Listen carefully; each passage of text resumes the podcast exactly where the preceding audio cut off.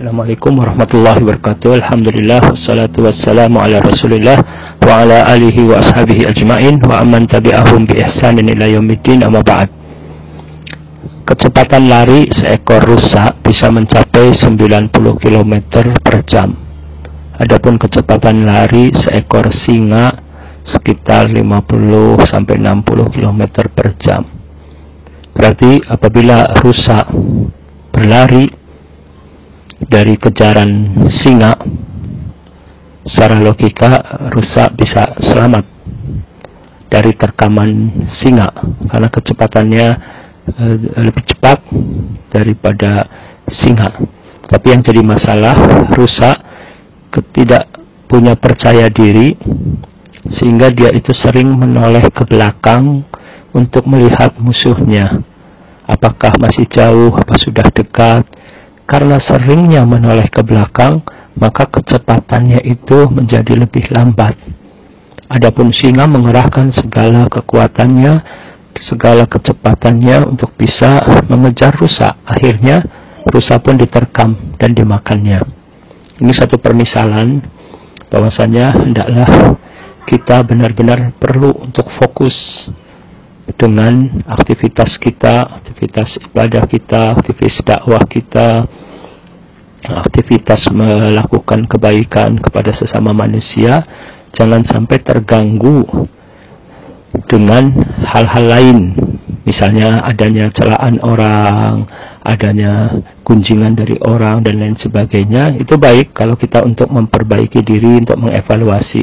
Tetapi kalau kita meladeni, melayani dan lain sebagainya, habis waktu kita kita forsir untuk hal-hal yang kurang bermanfaat.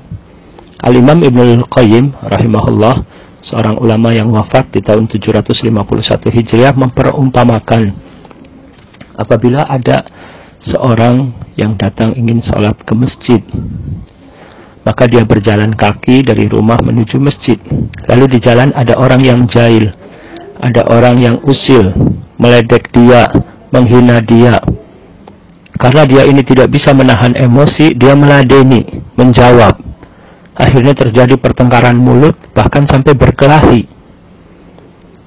Itu istilahnya. Mungkin dia kalah dalam perkelahian tersebut akhirnya masuk rumah sakit tidak jadi pergi ke masjid.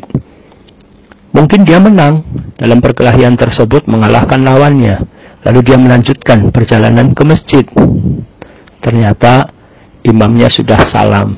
Dia terlambat untuk dapat salat berjamaah dengan imam rawatib. Atau dia dapat tapi sudah di rakaat terakhir. Dapatnya di soft terakhir. Ini juga merupakan suatu kerugian. Ini dampak dari akibat dia tidak fokus dengan aktivitas dia dengan tujuan dia.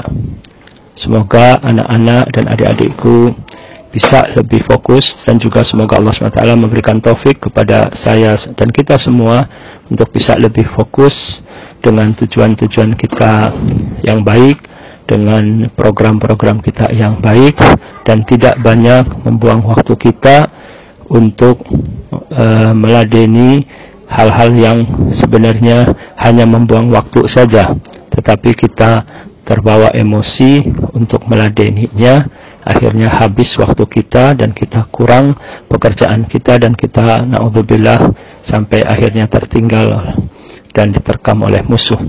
Semoga Allah SWT memberikan kekuatan azam tekad untuk semangat bekerja keras, berkorban untuk agama, untuk meraih ridha Allah Subhanahu wa taala dan mencapai kesuksesan, kejayaan untuk umat Islam. Allahumma salli ala Muhammad wa ala ali Muhammad wa sallallahu ala nabiyina Muhammad wa ala alihi wa sahbihi wasallam wa akhiru da'wana alhamdulillah rabbil alamin. Assalamualaikum warahmatullahi wabarakatuh.